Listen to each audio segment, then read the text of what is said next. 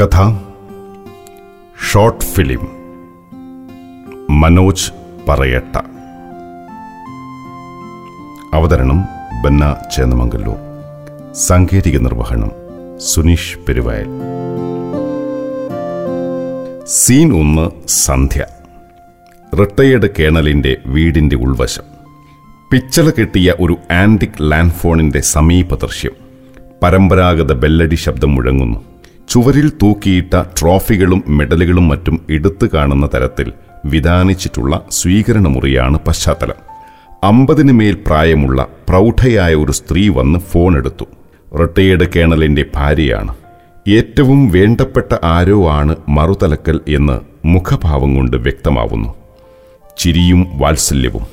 Retired colonel ഗാംഭീര്യത്തോടെ തന്റെ rifle ഒരു മുക്കാലിയിൽ കുത്തിപ്പിടിച്ച് തുടച്ച് മിനുക്കുകയാണ്. ഭാര്യയുടെ ആഹ്ലാദം അദ്ദേഹം ശ്രദ്ധിക്കുന്നുണ്ട്. സീൻ രണ്ട് സന്ധ്യ മറ്റൊരു വീടിന്റെ ഉൾവശം. സുമാർ എട്ട് വയസ്സ് തോന്നിക്കുന്ന ഒരു വികൃതി പ്രസരിപ്പോടെ മൊബൈൽ ഫോണിൽ സംസാരിക്കുകയാണ്. ലോകകപ്പ് വിജയികളും മറ്റും ആഹ്ലാദം പ്രകടിപ്പിക്കുന്ന മാതൃകയിൽ ആൾ ഒരു ഇടത്തരം ട്രോഫി വലതു കൈയിൽ ഉയർത്തിപ്പിടിച്ചിട്ടുമുണ്ട്. അതിസുന്ദരിയായ ഒരു സ്ത്രീ അമ്മ വേഷത്തിൽ അവന്റെ തോളിൽ കൈവച്ച് തൊട്ടടുത്തു നിൽക്കുന്നു. അവരുടെ മുഖം അഭിമാനം കൊണ്ട് തുടുത്തിരിക്കുന്നു. കണ്ടംപററി സ്റ്റൈലിലുള്ള കുട്ടികളുടെ മുറിയുടെ നിറപ്പകിട്ടാർന്ന പശ്ചാത്തലം. സീൻ മൂന്ന് സന്ധ്യ കേണലിന്റെ വീട്. ഇപ്പോൾ കേണലിന്റെ ചെവിയിലേക്ക് ഫോൺ വെച്ചു കൊടുക്കുന്ന ഭാര്യയെ കാണാം. ഒരു പൂവിടരുന്ന ഭാവം. സീൻ നാല് സന്ധ്യ കുസൃതിയുടെ വീട്. വികൃതി അമ്മയുടെ ദേഹത്തേക്ക് ഉയർന്നു പൊങ്ങുകയാണ്. അവൾ അവനെ അടക്കി പിടിച്ചു നുരയുന്ന ആഹ്ലാദം. സീൻ അഞ്ച് പകൽ. നഗരത്തിലെ ഒരു ടോയ് ഷോപ്പിന്റെ ബില്ലിംഗ് കൗണ്ടർ. കേണലിന്റെ ക്രെഡിറ്റ് കാർഡ് സ്വൈപ്പ് ചെയ്ത ശേഷം ഭവ്യതയോടെ ബിൽ സഹിതം തിരികെ കൊടുക്കുന്ന മാനേജർ. പല നിറത്തിലും വലിപ്പത്തിലുമുള്ള കളിപ്പാവകൾ പശ്ചാത്തലത്തിൽ. കേണലിന്റെ ഭാര്യ ഒരു ചുവപ്പ് ഗിഫ്റ്റ് ബോക്സ് കയ്യിലെടുത്തിട്ടുണ്ട്. അത് ഒരു വെളുത്ത റിബൺ കൊണ്ട് അലങ്കരിച്ചിരിക്കുന്നു. കേണലും ഭാര്യയും തൂവെള്ള വസ്ത്രങ്ങളിലാണ്. പുറത്തേക്ക്. സീൻ ആറ് പകൽ. നഗരം ടോയ് ഷോപ്പിന് വെളിയിലെ റോഡരികെ. കേണൽ ബുള്ളറ്റ് മോട്ടോർ സൈക്കിളിന്റെ ഹാൻഡിലിൽ നിന്ന് ഒരു തൂവെള്ള ഹെൽമറ്റ് എടുത്ത് ഭാര്യയ്ക്ക് കൊടുത്തു. അവരത് ധരിക്കുമ്പോൾ അദ്ദേഹവും ഒരു വെളുത്ത ഹെൽമറ്റ് കയ്യിലെടുത്തു. സീൻ ആറ് എ. പകൽ. അതേ സ്ഥലം. കേണൽ കിക്കറടിച്ച് ബുള്ളറ്റ് സ്റ്റാർട്ട് ചെയ്യുന്നു. അതിന്റെ നിറവും വെളുപ്പാണ്. ഗിഫ്റ്റ് ബോക്സ് മടിയിൽ പിടിച്ച് ഭാര്യ പിറകിലിരിപ്പുണ്ട്. തൂവെള്ള വസ്ത്രങ്ങളുടെയും ഹെൽമെറ്റിന്റെയും ഒക്കെ പശ്ചാത്തലത്തിൽ വെളുത്ത റിബൺ കൊണ്ട് ചതുരക്കെട്ടിൽ അലങ്കരിച്ച ചുവപ്പ് ഗിഫ്റ്റ് ബോക്സ് ആരും ശ്രദ്ധിച്ചു പോകും. ബുള്ളറ്റ് മൂവ് ചെയ്ത് തിരക്കിലേക്ക്. സീൻ ഏഴ് പകൽ. നഗരത്തിലെ ഒരു flyover road. Colonel speed എടുത്ത് ഒന്ന് രണ്ട് വാഹനങ്ങളെ ഓവർടേക്ക് ചെയ്യുന്ന ദൃശ്യം. അദ്ദേഹവും ഭാര്യയും ആ യാത്ര നന്നായി ആസ്വദിക്കുന്നുണ്ട്. ഫാസ്റ്റ് മോഷനിൽ മാറുന്ന ദൃശ്യങ്ങൾ. സീൻ എട്ട് പകൽ. നഗരത്തിലെ ഒരു ചേരി. ഒരു സ്ത്രീ ചേരിയിലെ അലക്കുകല്ലിൽ തുണി തിരുമ്പുന്നതിന്റെ ക്ലോസപ്പ് ഷോട്ടിൽ സീൻ ആരംഭിക്കുന്നു. ഫുട്ബോൾ കളിക്കുന്ന തെരുവ് കുട്ടികളുടെ ദൃശ്യമാണ് പശ്ചാത്തലത്തിൽ. ആർപ്പുവിളിയും ബഹളവും. പൊടുന്നനെ ഷോട്ട് സൂം ചെയ്ത് ഫുട്ബോൾ കളിയിലേക്ക്. മുഷിഞ്ഞ വേഷങ്ങൾ ഡ്രിബിൾ ചെയ്ത് പന്തടിക്കുന്നു. തീരെ ചെറിയ ഒരു കളിയിടം. സീൻ ഒമ്പത് പകൽ. റോഡ്. റോഡിന് നടുവിൽ നേരെ ലംബമായി ക്യാമറ സ്ഥാപിച്ചിരിക്കുന്ന വ്യൂ പോയിന്റ്. സൈഡിൽ നിന്ന് റോഡിലേക്ക് ഒരു വെടിയുണ്ട പോലെ പാഞ്ഞു വരുന്ന ഫുട്ബോൾ. അതിന് തൊട്ടുപിറകിലായി അതേ വേഗതയിൽ ഒരു ബാലനും സ്ക്രീനിലേക്ക് ഓടിക്കയറുന്നു. തെല്ലകലെയായി സ്ക്രീനിന്റെ വലതുവശത്ത് വാഹനങ്ങൾ സമീപിക്കുന്നതും ഇടതുവശത്തുകൂടെ ഒന്ന് രണ്ട് ചെറിയ വാഹനങ്ങൾ അകന്നു പോകുന്നതും കാണാം. സീൻ ഒമ്പത് എ പകൽ. അതേ റോഡ്. നേരെ എതിർവശത്തു നിന്നുള്ള ദൃശ്യം. കേണലിന്റെ ബുള്ളറ്റ് പെട്ടെന്ന് ബ്രേക്ക് ചെയ്യുന്നു. ഓടിവന്ന ബാലൻ മോട്ടോർ സൈക്കിൾ അടുത്തെത്തിയത് കണ്ട് പെട്ടെന്ന് ബ്രേക്കിട്ട പോലെ നിൽക്കാൻ ശ്രമിക്കുകയും മോട്ടോർ സൈക്കിളിന്റെ ഏതോ ഭാഗം തട്ടി പിറകോട്ട് മറിഞ്ഞു വീഴുകയും ചെയ്തു. ഇപ്പോൾ ബ്രേക്കിന്റെ ശക്തിയിൽ മോട്ടോർ സൈക്കിളിന്റെ പിൻവശം ഉയർന്ന് കേണലിന്റെ ഭാര്യ റോഡിൽ തെറിച്ചു വീണു. ബുള്ളറ്റ് അതേ ആയത്തിൽ ഇടതുവശം ചെരിഞ്ഞ് നിലത്തു വീണ് നിരങ്ങി നിരങ്ങി സമാന്തരമായി ചലിച്ചുകൊണ്ടിരുന്ന ഒരു ടാങ്കർ ലോറിക്കടിയിലേക്ക് കയറുന്നു. ആക്സിഡന്റ് ശബ്ദം ഉയർന്ന വോള്യത്തിൽ തുടരുന്നുണ്ട്.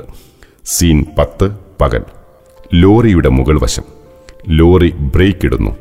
പുറത്തേക്ക് തലയിട്ട് താഴേക്ക് നോക്കുന്ന ഡ്രൈവർ മുകളിൽ നിന്നുള്ള ക്രെയിൻ ഷോട്ടാണത്. സീൻ പത്ത് എ പകൽ. ലോറിയുടെ ഒരു വശം. അപകടത്തിന്റെ മുഴുവൻ ഭീതിയും ഡ്രൈവറുടെ മുഖഭാവത്തിൽ. Close-up shot.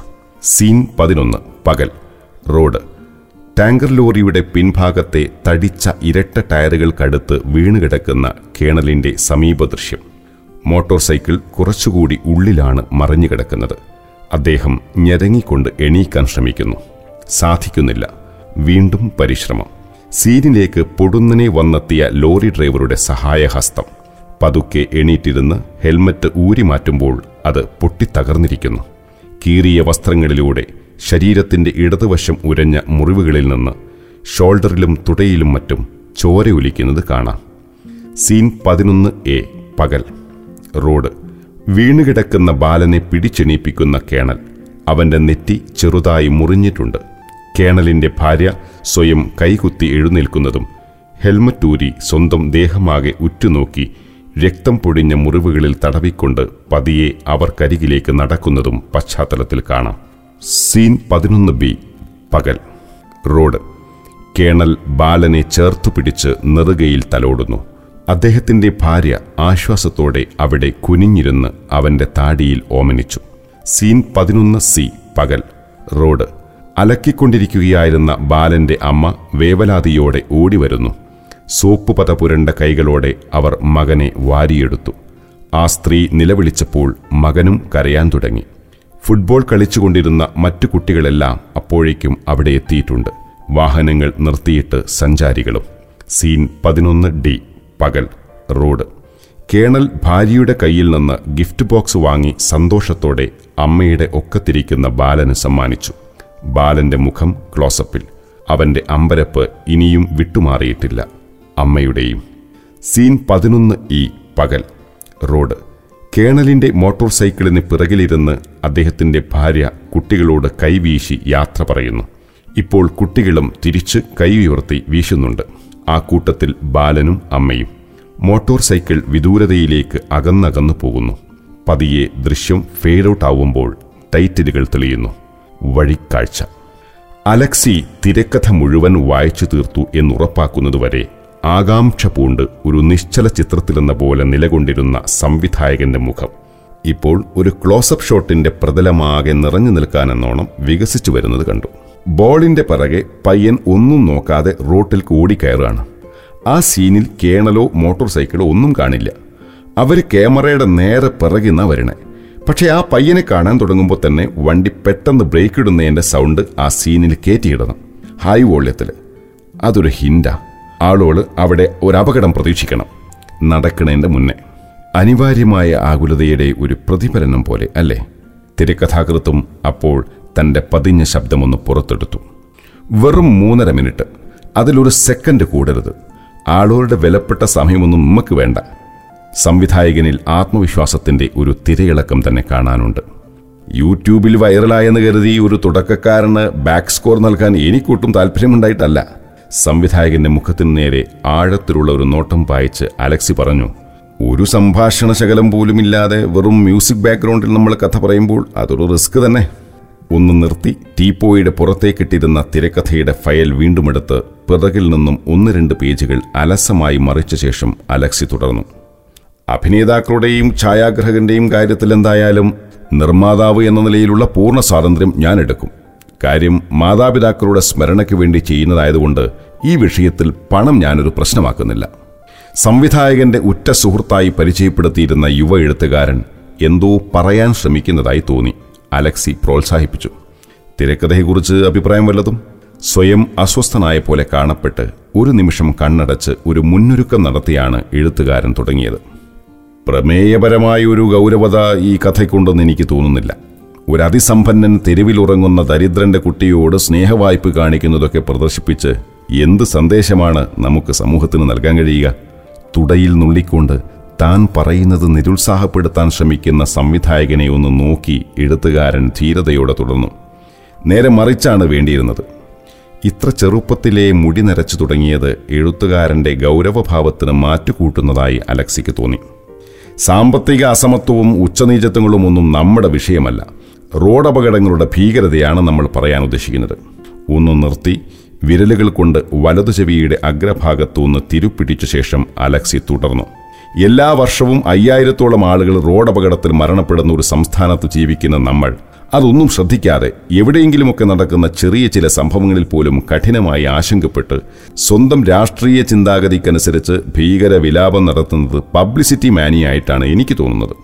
വിഷയത്തിന്റെ ഗാഠതയിൽ മുങ്ങി അലക്സിയുടെ സ്വരം ഒരൽപ്പം ഉയർന്നത് കണ്ട് സംവിധായകൻ നിലത്ത് മെർക്കുറി പടർന്ന പോലെ തോന്നിപ്പിച്ച മാർബിളിലെ രേഖകളിലേക്ക് നോട്ടം മാറ്റി. ഹാർട്ട് അറ്റാക്കും സ്ട്രോക്കും ക്യാൻസറും കഴിഞ്ഞാൽ ആഗോളതലത്തിൽ തന്നെ മനുഷ്യൻ മരിക്കുന്നതിന്റെ പ്രധാന കാരണം റോഡപകടങ്ങളാണ്. ആളുകൾ ഹെൽമറ്റ് ധരിച്ചാൽ മാത്രം മരണം ആറിലൊന്നായി കുറയ്ക്കാമെന്നത് എത്ര പേർക്കറിയാം? ഉറക്കപ്പിച്ചുള്ള മുഖത്തോടെയാണ് അലക്സിയുടെ സുന്ദരിയായ ഭാര്യ അവർക്ക് ചായയുമായി വന്നത്. അപ്പോൾ പുറത്ത് സ്കൂൾ ബസ് വന്നു നിന്നതിന്റെ ഹോണടി ശബ്ദം കേട്ടു. എപ്പോഴും തുടുത്തു മാത്രം കണ്ടിരുന്ന ഭാര്യയുടെ മുഖത്ത് ഇപ്പോൾ ഒരു വിളർച്ചയുടെ അടയാളം വരണ്ടു കിടക്കുന്നതായി അലക്സിക്ക് തോന്നി. ചായ ഒറ്റ വീർപ്പിന് വലിച്ചു കുടിച്ച ശേഷം പുറം കൈകൊണ്ട് താടിമീശ തുടച്ച് ഒരു മദ്യപാന രംഗത്തിന്റെ പ്രതീതി ഉളവാക്കിക്കൊണ്ടാണ് തിരക്കഥാകൃത്ത് ഗ്ലാസ് തിരികെ ടീപ്പോയിൽ വെച്ചത്. ഒരിക്കൽ കൂടി ഒന്ന് ചോറിച്ചുറപ്പിക്കാനെന്നോണം അലക്സി തിരക്കഥാകൃത്തിനോട് ഇങ്ങനെ ആരാഞ്ഞു. സംഭാഷണം ഒട്ടും വേണ്ടെന്ന് തന്നെയാണോ? തീർച്ചയായും. അതിനാണ് ഒന്നുകൂടി ഉശിര്. തിരക്കഥാകൃത്ത് താടി ചൊറിഞ്ഞു. പറഞ്ഞല്ല കാഴ്ചയിലൂടെ വേണം ബോധ്യം വരാൻ. ഓമനത്തമുള്ള ഒരു കുഞ്ഞുമുഖത്തിന് തീരെ ചേരാത്ത പ്രസരിപ്പില്ലാത്ത ഒരു നോട്ടത്തോടെയാണ് അലക്സിയുടെ മകൻ പൂമുഖത്തേക്ക് കയറി വന്നത്. അപരിചിതരെ ഒട്ടും ഗൗനിക്കാതെ അവൻ ധൃതിയിൽ അകത്തേക്ക് കയറിപ്പോയി. അകത്തെ മുറിയിൽ അവൻ സ്കൂൾ ബാഗ് മേശപ്പുറത്ത് വെച്ചപ്പോഴുള്ള ശബ്ദത്തിൽ നിന്ന് അത് താഴേക്ക് വീണ പോലെ തോന്നി. മോന്റെ പഠനം ഇങ്ങോട്ടേക്ക് മാറ്റിയോ? തിരക്കഥാകൃത്ത് വെറുതെ വിശേഷം ചോദിച്ചു. അലക്സി ഗാഠമായി ഒന്ന് മൂളി. അവനെ ഇവിടുത്തെ സ്കൂളിൽ ചേർത്തു. മമ്മയും പപ്പയും ചേർന്നല്ലേ ഇവിടെ എല്ലാം നോക്കി നടത്തിയിരുന്നത്? ഇനി ഞാൻ തന്നെ വേണം എല്ലാറ്റിനും. അയാളിൽ നിന്ന് ഒരു ദീർഘനിശ്വാസം മുതിർന്നു. അഭിശപ്തമായൊരൊറ്റ നിമിഷം മതി. ജീവിതം ഗതിമാറ്റാൻ. ചർച്ചയ്ക്ക് ശേഷം അതിഥികൾ യാത്ര പറഞ്ഞിറങ്ങിയപ്പോൾ ലിവിംഗ് റൂമിൽ അലക്സി വീണ്ടും തനിച്ചായി. അകത്ത് ഭാര്യയും മോനും അവരുടേതായ സ്വകാര്യ ലോകത്തെ നിശബ്ദതയിലേക്ക് പിന്തിരിഞ്ഞിരിക്കണം. പിച്ചള കിട്ടിയ ആന്റിക് ഫോണിനരികിലായി ഷോക്കേസിൽ വെച്ചിരുന്ന രണ്ട് തൂവെള്ള ഹെൽമറ്റുകൾ സ്പോട്ട് ലൈറ്റിൽ തിളങ്ങുന്നത് കണ്ട് അലക്സി അതിനടുത്ത് ചെന്ന് നോക്കി. തുടച്ചുമിനുക്കിയ റൈഫിളിനടുത്തായി ചുവരിൽ തൂക്കിയിട്ടിരുന്ന പപ്പയുടെയും മമ്മയുടെയും ഫോട്ടോകളിലേക്ക് വീണ്ടും നോട്ടം പാളി. ഫോട്ടോകളിൽ ചാർത്തിയ മാലയ്ക്ക് താഴെ കിടാവിളക്ക് പോലെ പ്രകാശിച്ച് രണ്ട് സീറോ വോൾട്ട് ബൾബുകൾ എരിയുന്നു. ക്യാമറക്കരികിലെത്തുമ്പോൾ സ്വയമറിയാതെ പപ്പയുടെ മുഖത്ത് പകരാറുള്ള ആർമി കേണലിന്റെ ഗൗരവം കേവലം ഒരു പുഞ്ചിരി കൊണ്ട് മമ്മ എന്നത്തെയും പോലെ തിരുത്തിയെടുത്തതായി അലക്സിക്ക് തോന്നി. അറിയാതെ കൺകോണിൽ ഒരു നനവ് പടർന്നു. അന്ന് ഹെൽമറ്റ് എടുത്തിരുന്നെങ്കിലെന്ന് അയാൾ പിന്നെയും അവരോട് ഷോർട്ട് ഫിലിം മനോജ് പറയട്ട. അവതരണം ബന്ന ചേന്നമംഗല്ലൂർ സാങ്കേതിക നിർവഹണം സുനീഷ് പെരുവയൽ.